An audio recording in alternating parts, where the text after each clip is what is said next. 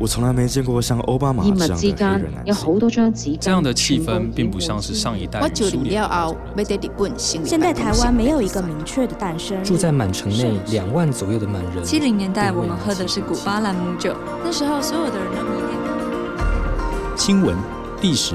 人物特寫、調查報道、非虛構寫作，帶領我們描繪這個世界的真實故事。它像小說一樣精彩，像文學一樣動人。 欢迎来到静好听的非虚构故事坊。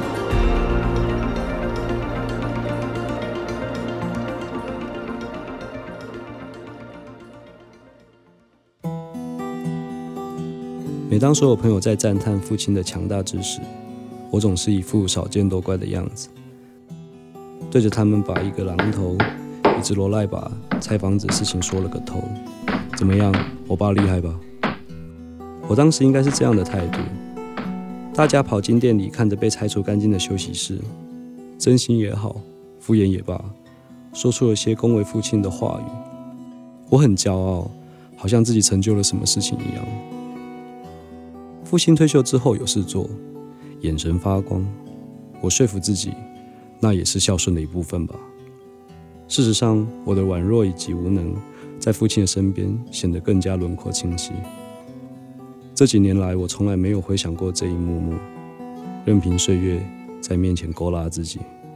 不敢想，也没有机会静下来想。直到今日，从小我在家里被保护得太好，需要过多的体力劳动，父亲总不让我来。念大学以后，父亲觉得我这个儿子，只要不要像以前一样当拍音那就谢天谢地了。 高中时候我不爱念书，每天跟外面的朋友混在一起。曾经因为带着违禁品去撞球场寻仇，被逮进警察局。后来还是母亲去学校拜托半天，我才能继续念下去。最夸张的一次，放学路上被人堵到，拉到山上去痛打一顿。最后因为有人报警才被放回家。那天我满脸是血。 走回家的路上，看到的路人大概都吓坏了。最后在快要到家的时候，恰好遇上焦急的父亲外出寻找。原来学校已经知道我出事了，打电话到家里。后来，父母只要我每天下课不要满脸是血的回到家，就算是祖先保佑了。而后我开始写小说，当了作家。或许对于父亲来说，不要跟他一般。 做港啊，就是给他最好的回报。当个打字的，怎么样也比像他一样每天挥汗如雨来的轻松。但不知为何，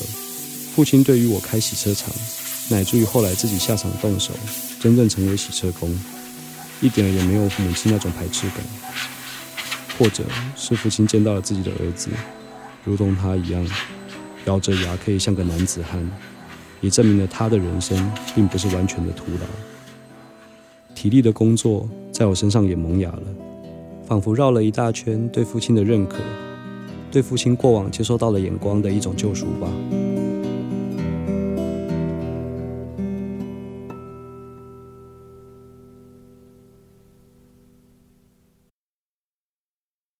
真实故事往往精彩如小说，动人如文学。大家好。 欢迎来到非虚构故事坊，这是由静好听与静文学共同制作播出的节目。我是主持人李志德，我的工作是一个记者。那我们平常接触的包括有记者、有作家，我们写的故事多半都是人的故事，或者我们写报道。在写别人的故事的时候，我们或者用访问，或者用想象，写我们。 不同的人，譬如我是一个男人，我要写一个女人的故事；我是一个大人，我要写一个小孩的故事。很多时候，我们是用想象的，但是有些人生经验我们没有办法想象。好比我要写一个将军的故事，我要写一个情报员的故事，我要写一个修车工人的故事，甚至我要想象一个在美国的黑人怎么生活。这个时候，如果运气好，我们可以访问到他；但是有些时候， 更极端的方法就是我们直接去变成那种人。那今天在这个录音间里面坐在我对面的就是一位作家，他在过去十年里面，他是一位洗车店的老板，然后也是第一线的这个洗车工人。那他就是《洗车人家》的作者姜泰宇。泰宇先跟大家打个招呼吧。Hello， 大家好，我是泰宇。好，我知道这个问题在你最近这段时间其实被问过很多次了，那一定很多人会问到你这个事情，但是在这里还是要请您再谈一下，就是说在过去的这个十年里面，十年之前你从一个作家变成了一个这个洗车店的这个经营者，然后还必须要兼这个第一线洗车工的工作，这一段的原因是什么？呃，最早的时候我从大学开始写小说，然后出版，已经当了七八年的专职作家。是那个年纪的年轻人都会有想要创业的梦想，所以刚好有机缘巧合，因为我喜欢车子，喜欢玩车，是，然后朋友找我一起投资一间洗车场，是，我就想投资是一个很简单的事，因为只要出钱就好。当时我的确也是这样子去规划，对，原本的想望是当一个老板而已。哎，对，而且是幕后的，绝对不是幕前的。好，就只是出资啊，看看能不能够有一些不一样的收入。是，真的没有在思考要怎么样去感受人生。那不知道就是想象这么漂亮的一件事情，到最后会变得那么苍白。是，对，苍白为什么？因为我真的记得，我从一个幕后的投资者，不知不觉之间变成了一个真正的洗车工这件事情。我存在非常大的愤怒，因为没有人，那我不想要他这样子倒掉，我就只能自己下去做，做到最后就一做就十年晃眼过去了。是，那你怎么进入到这个身份里头去呢？我认为直到现在我都觉得我好像没有真正的进入过，是，至少在我书写这一本书的时候，不断的回想起来，我都还是觉得，因为这几年我还是有一些营队、文学营的活动，当老师演讲，偶尔会写一些专栏，对我来说好像写作并没有这么样的离开我，所以这十年我并没有真正把洗车工跟我原本写作的福米江这三个字真正的连在一起。我的感受真的就像是被 Photoshop 就是 key 在洗车场的一个人而已。是，一直到我写完了以后，我发觉我现在回来上一些通告节目宣传这一本书的时候，我才发觉这一切对我有点陌生，我不太知道怎么样面对如现在的这个场合，即便已经一两个月过去了，这个在将近十一年前对我来说是非常稀松平常的，几乎每个月都在发生的事情。所以现在对我来说反而是我好像被踢在这一个写作的画面里面，然后我有的时候会不知道该怎么办。是，所以我回头过去反思的时间反而变得更多了，在写作以及现在我的正职洗车工之间。是，我一下用这个词没有价值判断，就是说车子这个行业里面其实是一个非常物欲的行业。 对, 对那物欲这件事情，我在你的书里面读起来哦，其实我最大的震撼就是你不断不断的在各种的情节里面去呈现那个阶级的落差。是，那其中有一个落差就在于你刚刚讲呃，一部车本来就是这个好比是几十上百万的东西，然后在这个几十上百万的东西上面还有人再花几十上百万去去改装，加个轮圈或者是之类，我是完全不懂的。好，但是今天在帮他执行这些改装或者是做清洁的时候，是一个可能月薪可能就两两两万多块的一个，原谅我用这个词，就是一个非常底层的一个劳工。你怎么看待一个这么大的落差？因为你书里面写了好多这种落差。其实我从在遇到这件事情的第一面直面遇到的时候，我并不觉得它有太大的落差，是因为对我来说这就是人生啊。因为我们的店的一些收费是高的，所以会有一些比较顶级的客户，我在书里面管他们叫天空人，因为离我们真的好远哦。对，我就有一个哦，我这次过年才发生的，就是我可能在祝福大家新年快乐的时候，就有一个过往也是我客人的天空人，我们绰号叫他新北首富。是，他他可以为了要买一台车，可是那台车是限量的，他必须要搭另外一台三千多万的车，他就哦，那就一起买吧，这么这么有钱的客人。哦嗯、对，可是他们来的时候对我们也是差不多，就是他们会有要求，是。毕竟他们的、呃、使用的东西是这么样的高档，他们对我们的施工以及效果反而要求是非常高的。是，那除了完成他们的要求之外，当然就是面对他们，他们对我们其实更客气。是，反而是有一些些人不见得这么客气。对啊，就是也许他有一点点本事，但是他不见得对我们很客气，他就会比较颐指气使一点，这也是会遇到的。对我来说，因为可能从开店之前我就做好了心理建设，所以这种阶级上的差异我倒没有特别大的感受，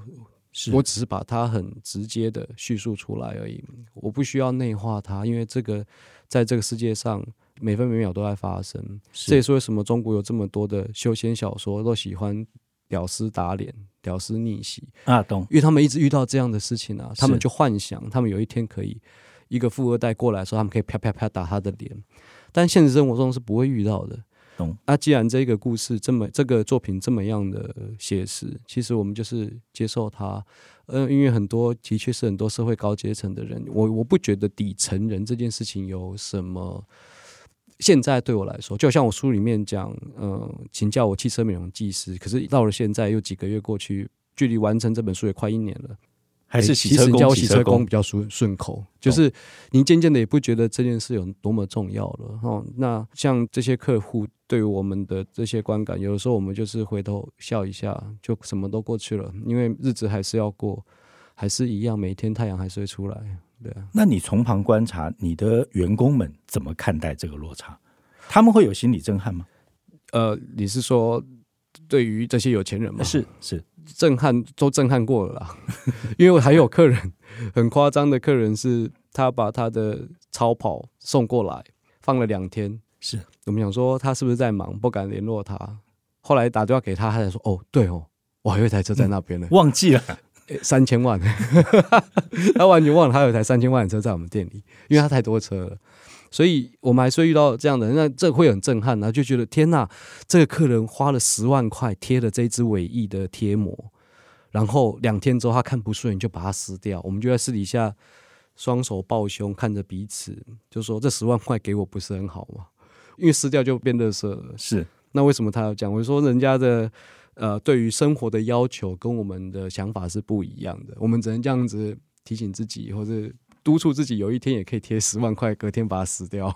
是，我觉得这个是其中一种落差。我觉得另外一个落差可能在您本人身上，我们刚刚谈到了，就是您之前是一个作家，而且是个畅销作家，然后在别的节目或者你自我介绍里面听到的，就是你还可以到到大陆去巡回演讲，然后旁边是跟着化妆师跟摄影师的。好，是。那从这样的生活，然后到了一个呃洗车厂的老板，然后在不预期的情况下，你必须到第一线去工作，这里面的一个落差，你怎么样进到第一线工作者的那个情境里面去？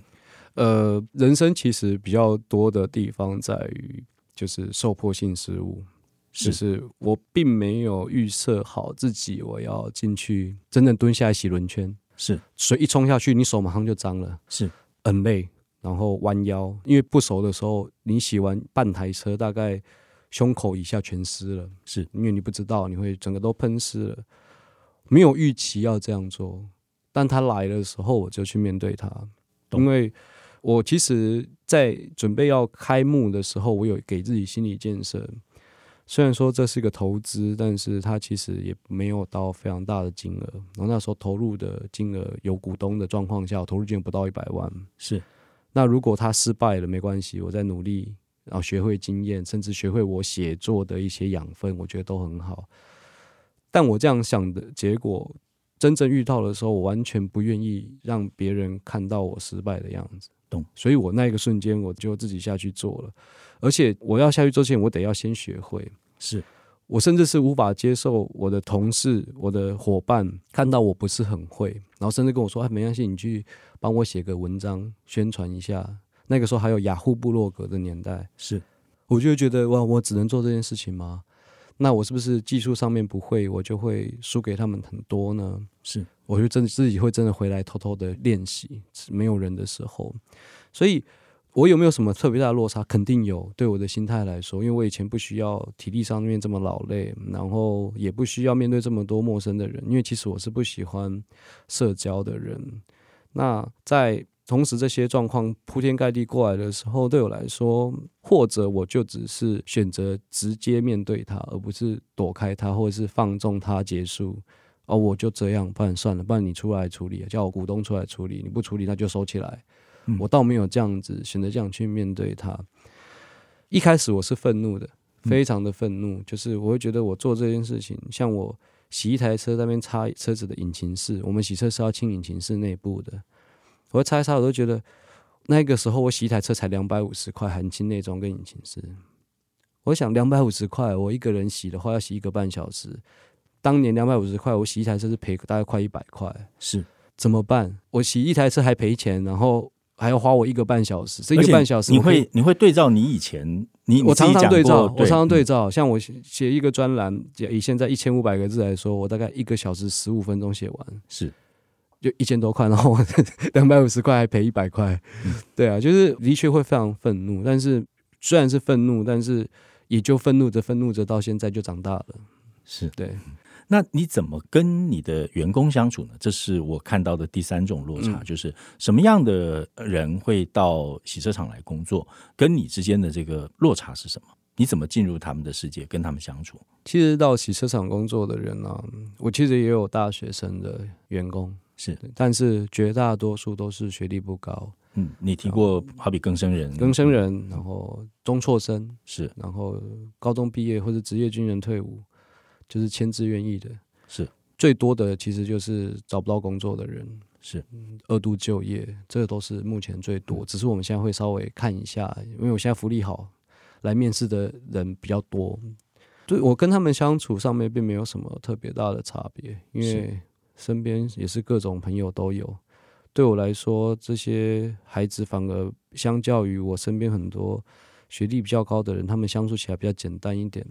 是因为不用想很多，他们的想法很多时候在表情上面就告诉你了。所以我一开始一直以为我自己有很强大的识人，是的，就是我觉得这个认识人，对这个这个同事可能做不久了。是我一直以为是我能力很强，后来仔细的反省了一下，发现是他们单纯。他们今天如果有一点点不想要待在这里了，他们就会有很多的动作、说法、表情会告诉你，其实他已经不太想要留着了。是在那之前你就可以做好准备了。那其实相对来说，你不需要这么多的猜测啦，或者是我、呃、去思考他们到底要干嘛，就比较想相处的很简单，其实也是很好的一件事情。那至于说呃习惯上的落差，像我的店长他是跟了我最多年的，他是职业军人退伍，空军，以前自己开过早餐店，然后卖过烤鱿鱼。嗯，以前我跟他说，哎、欸，你不然你看一下书吗？我书柜那么多书，他说哦，那个有字太多的我不看。到现在他放假的时候会去咖啡厅，然后去买一本书，早上一边喝咖啡一边看书。我说放假你不睡晚一点吗？他说不要，我喜欢这样的生活。嗯，开始会看书了。我推荐他一些跟，比如说跟工作有关的啦，像我那时候几年前我推荐他，啊，你可以去看韩剧《卫生》。因为你那时候对于工作有一些茫然，你不知道你要不要继续待在这里，我也没有要留他，我说你看完之后你就会知道你自己大概想要什么，我看完之后也是在那边跟我分享他的想法。所以每一个人他都会有他自己不一样的面貌，只是我们能不能够在这个过程当中我们去学习他们，他们也学习我们，我觉得这是一个很好的事情。是，刚刚提到就是我们学习他们，他们也学习我们。在体会不同的人的这个过程里面，有的时候就像我们一开始讲的，我们自己坐在书房或者坐在办公桌前面，我们其实真的很难去体会，除非你真的变成了那样的一个人。那当然你不是为了去写洗车工而变成一个洗车工，而是那个是你真实的生活。但是在写作上面其实确实有一种方法，就是在新闻叫做新闻采访，在写小说的朋友叫做田野调查。好，那正常的方法就是我们去问，我们去看，我们走到那个情境里面去。但是更极端的一个方法就是我们直接去变成那样的人，这个写法我们有的时候叫做卧底。那你自己在经历这个身份转变的时候，你也有同样的感觉吗？最早的时候我也觉得我自己是卧底哦，就像我们并没有完全的认同自己要变成一个洗车工，是我还是一个作家，所以对我来说，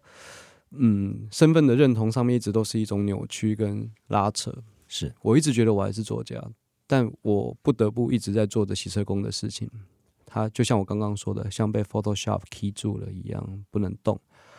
至于有没有办法到感受的这么深，其实我觉得还好，因为虽然我里面讲的很多阶层阶级以及大家的眼光以及我们自己怎么看自己，其实很多时候在现在的台湾它已经被弱化了、哦嗯、即便他我去 Seven 买个面包，我要付钱的时候他会看到我的手黑黑的、嗯、但他并不会露出嫌恶的表情认为你是黑手或者你手脏脏的，或者是他看到我们衣服有点湿湿的穿着制服，是他也不会觉得，因为有时候夏天又湿又干、呃、衣服怎么样会臭呢？我常常跟同事说要保持就是干爽、嗯、因为只要一碰到水再流汗绝对臭， 对, 对所以如果我们经过他们，他们觉得、呃、你怎么怎么这样子，感觉整个人很邋遢这样，他也不会捏着鼻子就绕开来走，倒也不会、哦、我们会遇到的就像呃，我曾经有写过一篇也是跟这个有关的，就是像每年的万圣节小朋友会来附近发糖果，一边大喊不给糖就捣蛋，然后这样子，但是他们会跳过我们 OK， 他从隔壁的妇幼用品店然后到我们门口，他们会集合整队，爸爸妈妈在后面拍照帮他们记录，老师在带队，然后我们就要冲进去里面拿糖果。有一年我们真的准备好就不爽一定要发给他们，冲进去一到门口他们走掉了，懂就走掉了，这样就是我们对最大的感受其实是在这种无形之间的，你会被忽略掉，或者是你会不被认同在他们世界当中是可以参与的。就像这些有钱的客人他会跟我们分享他们的改装，但他并不会跟你说你改天也要买这一个比较好，因为他知道他这么说是失礼的，懂，因为我们买不起。可是其实你越是不去触碰，有的时候敏感一点的人就会感觉到啊，我们就买不起啊，懂，你讲再多有什么用，你跟我们分享再多也没有用啊。是，这是会是一个比较模糊、呃、有声音有味道但看不见的鸿沟在我们跟一般人的价值上。所以、呃、我也不太避讳底层人或者是正就是比较一般的人，其实就中产阶级有钱人，其实大家就算再怎么想要避开这个鸿沟，但是因为现实上来说我们确实就是要跨越这个空间，是那各自努力是没有问题的。但是如同这本书里面讲的那种这么强大的挫折也会有，因为的确有客人进来是我们用台语讲叫逼多逼谁，就是手就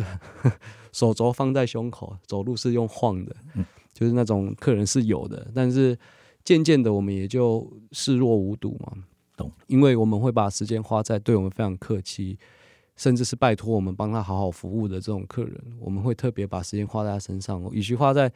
跟这种人生气的时间，我们去把好客人服务好了，服务好更重要、嗯、这我们现在真的是这样子、嗯、懂。你刚刚提到一个很有趣的情节，就是那些这个万圣节来讨糖的小朋友然后直接跳过你们。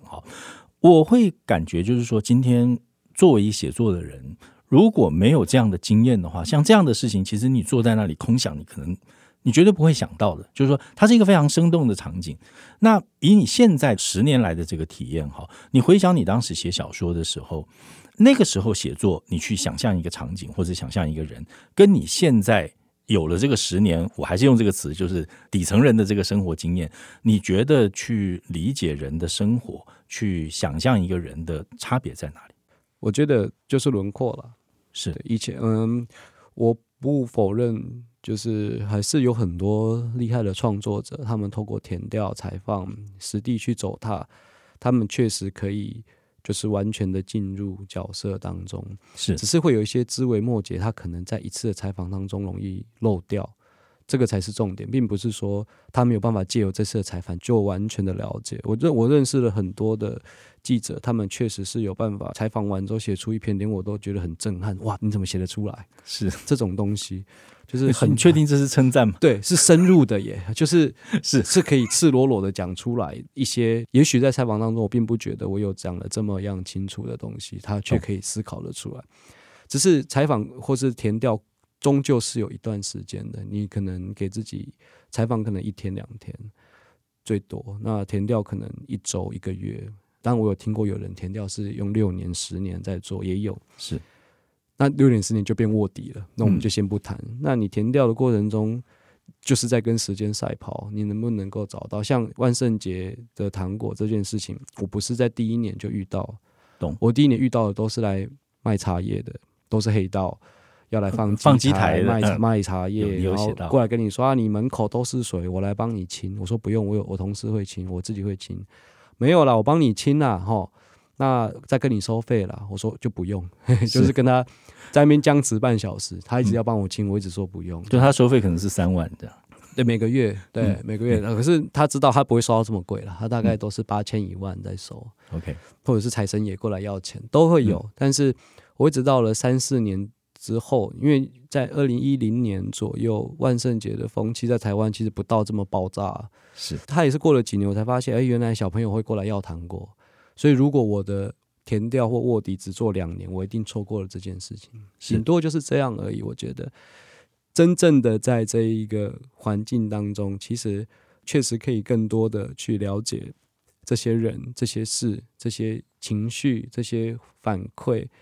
但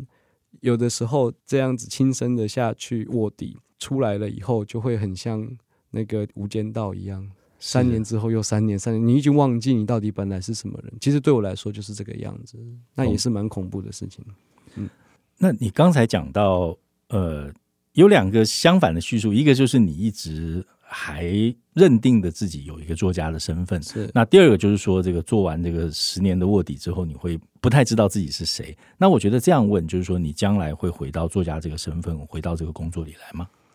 借由这一本作品之后，我不敢保证能不能回到作家这一个身份来，因为我想成为作家，我想要继续有产出，除了我的生活上面的空闲时间我自己要懂得把握之外，我觉得最重要的是还是我得要有人愿意看我的作品，是，这个才是重点，或者是有出版社愿意帮我出版、欸、这两应该都不是问题，呃呃，希望不是问题那写完这一本书之后，其实跟年轻的时候写作相比，我的反思比以前更多了一点，包含在写作上，是我很认真的在思考自己应该要怎么样面对接下来的写作，所以有接下来的计划，有有接下来的计划、嗯、可以问一下吗？我去年年中的时候，大概暑假的那一次国议会补助，我有过一个小说创作，是，那我原本的规划它大概是五十万个字，那我先提出的是一本，因为我不能确定我能不能写完，大概四到五本的长篇，他是在讲一个阴宅跟凶宅的故事，阴宅跟凶宅、嗯、那相对于以前的、呃、校园爱情来说，这故事确实也是需要填掉跟我自己一些亲身经历，所以 等, 等一下阴宅跟凶宅你有亲身经历哦？有啊有啊，我、嗯、我就是很多朋友他们会把你当做一个很好用的仪器，就是譬如说他要搬新家的时候就哎、欸，你要不要出来喝咖啡那你去我家看一下我, 我想买这里，你就可以去帮他们感受一下，因为那个感受其实是就是对于那种磁场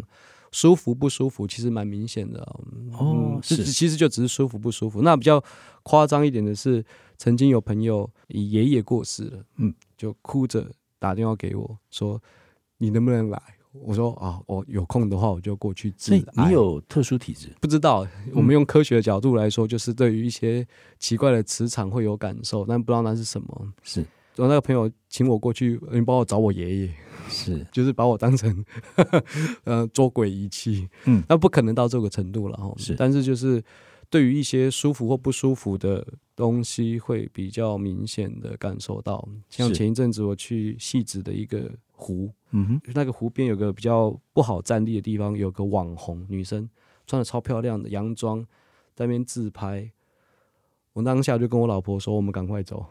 因为那边超热闹的，就是感觉到哦，好，那边好热闹，她怎么敢在那边拍照，就是很明显，而且连我家的狗都有反应了，是，对，我们就赶快赶快离开这样，嗯，懂懂。所以我会想要写写看这样子，我一直很喜欢恐怖惊悚灵异的东西，我以前也在不公开的状况之下写了很多，没有出版的状况下写了很多关于类似的东西。 嗯, 嗯，那这部作品的填调，或者是在这部作品的这个角色的设定，或者是心态的揣摩上面，跟你十年前写这个校园爱情的差别在哪里呢？呃，首先十年的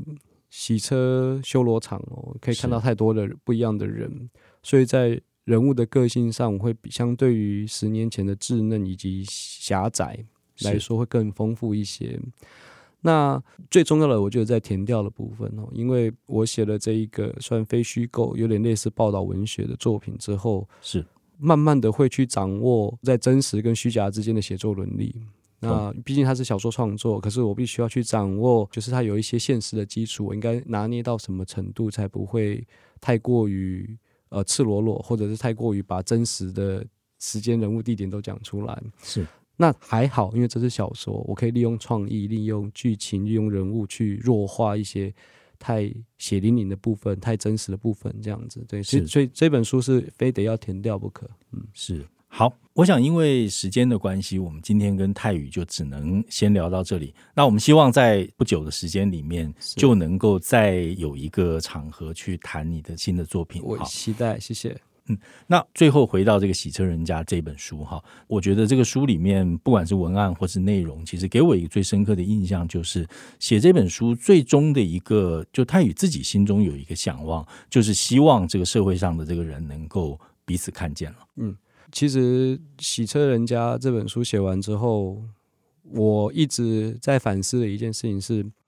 我想要当一个自己没有那么讨厌的老板，是，然后进而想要当一个自己也喜欢的老板。这一段路其实是简单的来说就是这样，要成为自己不讨厌的老板不讨厌的大人其实没有很难，是，就只要你愿意去做其实不难。可是要成为一个你喜欢的大人喜欢的老板非常的难，他要缴很多的学费。所以我现在知道了怎么样慢慢的从不讨厌到慢慢的变成喜欢。就像今年呃，书都已经出了，其实我不需要沽名钓誉，但是农历年后我又创了一个洗车业的创举，就是洗车业唯一一个有特休的洗车场就是我们了。对，我现在就是员工照劳基法规定给特休，是，那二二八连休我们照样放。就是同事都觉得很奇怪，说老板特休要干嘛？嗯，我就是让你放假出去玩。是，他们我每个都好开心。他说可是我们不是已经放很多假了吗？放假没有关系，你赚钱是为了放假出去花钱。那你没有放假的时候，你就好好努力做事，你才有钱可以放假去花。我希望是做一个正向的循环。嗯，不管里面讲了多少的客人，来来去去的伙伴，或者是我自己的反思，或者是技术上面的都好，我觉得最重要的就是慢慢的慢慢的我有没有办法坚持，尤其因为利益金钱跟生存下去对我跟我的员工来说都是同样重要的事。我也有家人要养，可是这中间的平衡，以及这中间你对于未来的人生未来的经营方式有什么想望，我觉得跟人自己是之所以为怎么样的人，我觉得这件事情很重要。我希望我是一个很好的洗车的人，然后我可以努力的做，而不是坐在里面发呆做我自己的事情。我还是跟同事一起打拼，并且跟我的伙伴一起提升我们自己的生活，我觉得这才是我最希望做到的事情。好，那今天谢谢泰宇，也谢谢大家。呃，谢谢大家，谢谢，感谢大家收听非虚构故事坊。这一集节目由李志德、陈远倩企划制作，刘宝玲录音和后期制作。未来也请大家持续锁定由静好听与静文学共同制作播出的节目非虚构故事坊，我们下次见。想听爱听就在静好听。